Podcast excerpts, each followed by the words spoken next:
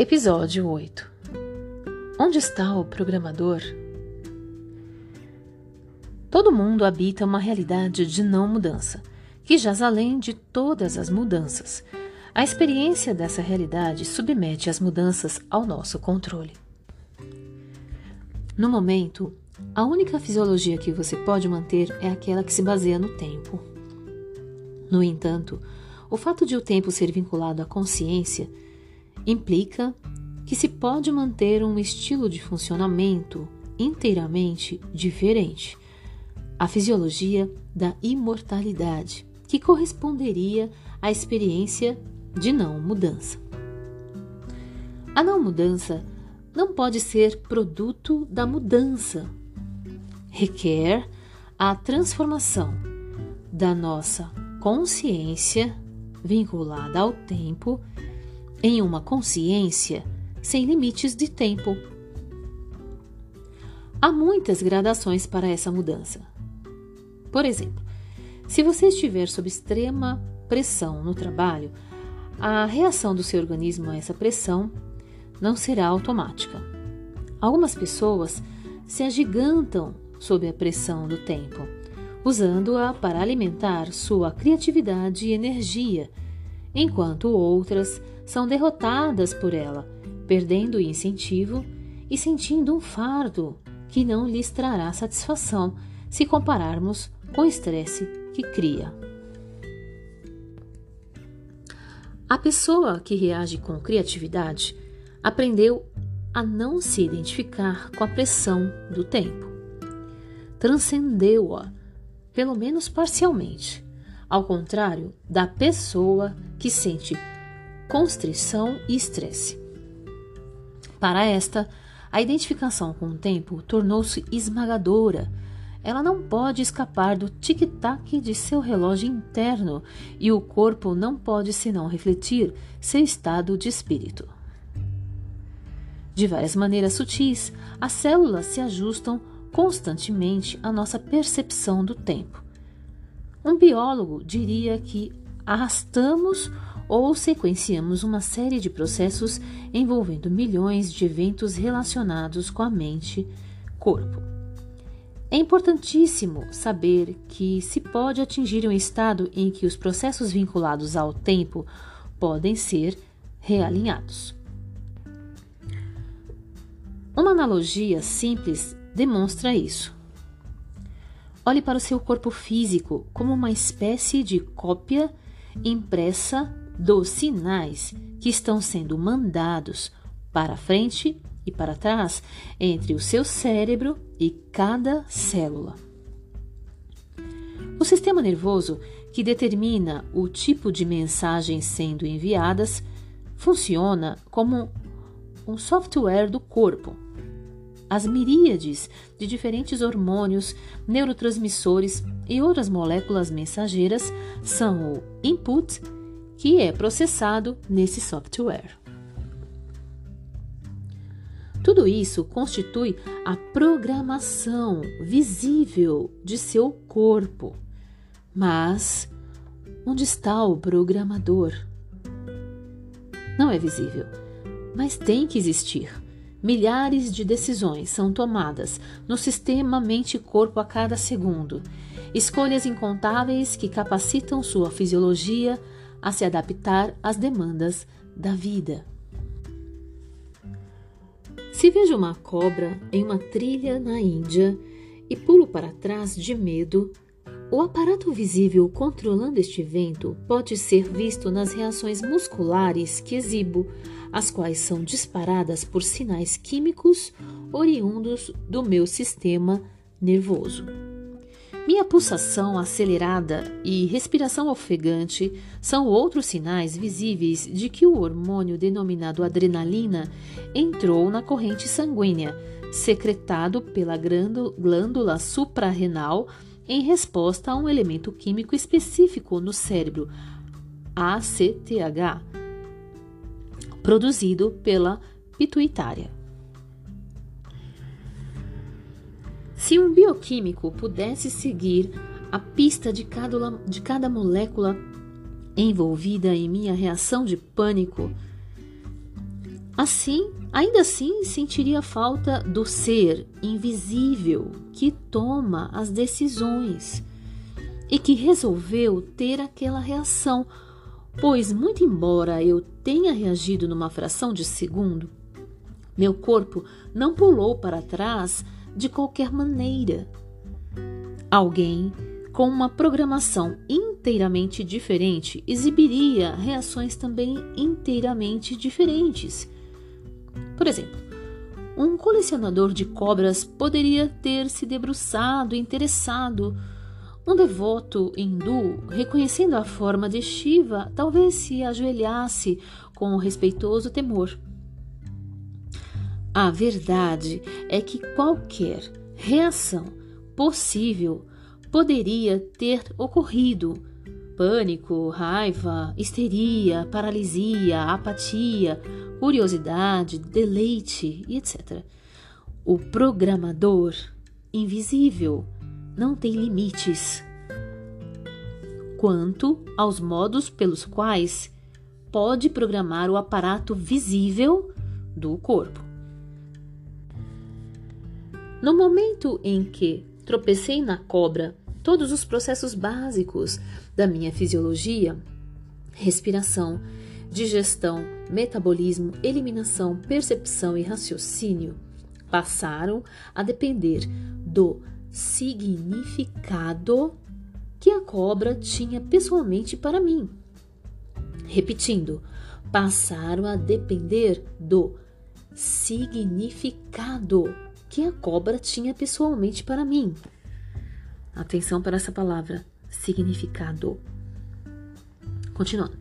Vê-se assim como é verdadeira a afirmação de Aldous Huxley. Experiência não é o que acontece com você, é o que você faz com o que lhe acontece. Experiência não é o que acontece com você, é o que você faz com o que lhe acontece. Onde se pode localizar um significado? A resposta rápida e fácil seria dizer que é no cérebro, mas este órgão, como qualquer outro, está sempre fluindo. Como aves migratórias, bilhões de átomos saem e entram no cérebro a cada segundo. Ele turbilhona com ondas elétricas que nunca formam o mesmo padrão duas vezes no prazo de uma vida. Sua química básica pode mudar se diferentes tipos de alimentos forem ingeridos no almoço ou se for experimentada uma súbita mudança de estado de espírito. No entanto, minha lembrança da cobra não se dissolve nesse mar de mudanças. Minhas lembranças são disponíveis para o programador, que se situa acima da memória, observando silenciosamente a minha vida, levando em conta as minhas experiências, sempre pronto para levar em consideração a possibilidade de novas escolhas. Repetindo, no entanto, minha lembrança da cobra não se dissolve nesse mar de mudanças. Minhas lembranças são disponíveis para o programador, que se situa acima da memória, observando silenciosamente a minha vida, levando em conta as minhas experiências, sempre pronto para levar em consideração a possibilidade de novas escolhas. Para este programador, não há nada senão a consciência da escolha. Ele aprecia a mudança sem se sentir esmagado. Assim, escapa às limitações de tempo do mundo normal de causa e efeito. A parte de mim que tem medo de cobras aprendeu esse medo em algum ponto do passado. Todas as minhas reações são parte essencial do eu vinculado ao tempo e suas tendências. Em menos de um milésimo de segundo, o medo pré-programado desperta toda a sequência de mensagens corporais que produzem minhas ações. Para a maioria das pessoas, nenhum outro eu é aparente porque não aprendemos a nos identificar com quem toma as decisões. A testemunha silenciosa, cuja consciência não é definida pelo passado. Repetindo, para a maioria das pessoas, nenhum outro eu é aparente porque não aprendemos a nos identificar com quem toma as decisões. A testemunha silenciosa, cuja consciência não é definida pelo passado. No entanto, de um modo sutil, todos nós sentimos que alguma coisa no nosso íntimo não mudou muito, se é que mudou, desde que éramos crianças de colo. Parênteses. Eu sinto que algo não mudou toda vez que eu me olho no espelho. Eu vejo que mudou meu rosto, algumas rugas, algumas marcas, mas lá no fundo ainda jaz aquela menina. Não muda. Incrível. Bom, fechando parênteses. No entanto, de um modo sutil, todos nós sentimos que alguma coisa no nosso íntimo não mudou muito, se é que mudou, desde que éramos crianças de colo.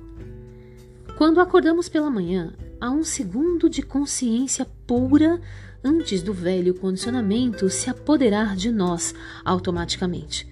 Neste segundo, você é apenas você, nem feliz, nem triste, nem importante, nem humilde, nem velho, nem jovem.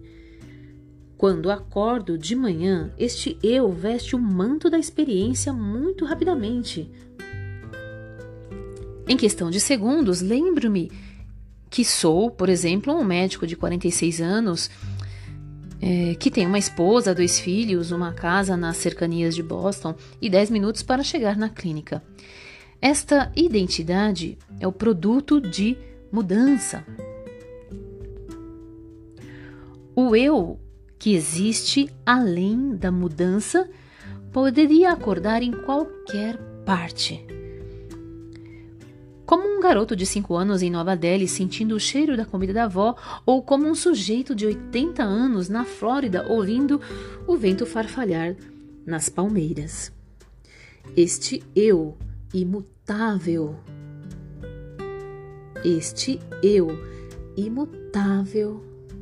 Perceba. Este eu imutável. A quem os velhos sábios da Índia chamam simplesmente de self. Vale a repetição. Este eu, imutável. A quem os velhos sábios da Índia chamam simplesmente de self. Serve como o meu ponto de referência real para a experiência. Todos os outros pontos de referência se prendem a mudanças, decadência e perda. Todos os outros sentidos do eu são identificados com dor, ou prazer, pobreza ou riqueza, alegria ou tristeza, juventude ou idade avançada, todas as condições vinculadas ao tempo que o mundo relativo impõe. Na consciência da unidade, o mundo pode ser explicado como um fluxo do espírito, que é a consciência. Vale a repetição. Na consciência da unidade, o mundo pode ser explicado como um fluxo do espírito, que é a consciência. Nosso objetivo global é estabelecer um relacionamento íntimo com o eu enquanto espírito. Na medida em que conseguimos criar esta intimidade, a experiência do corpo sem idade e da mente sem fronteiras será realizada. Pensamentocria. Onde está o programador? Namastê.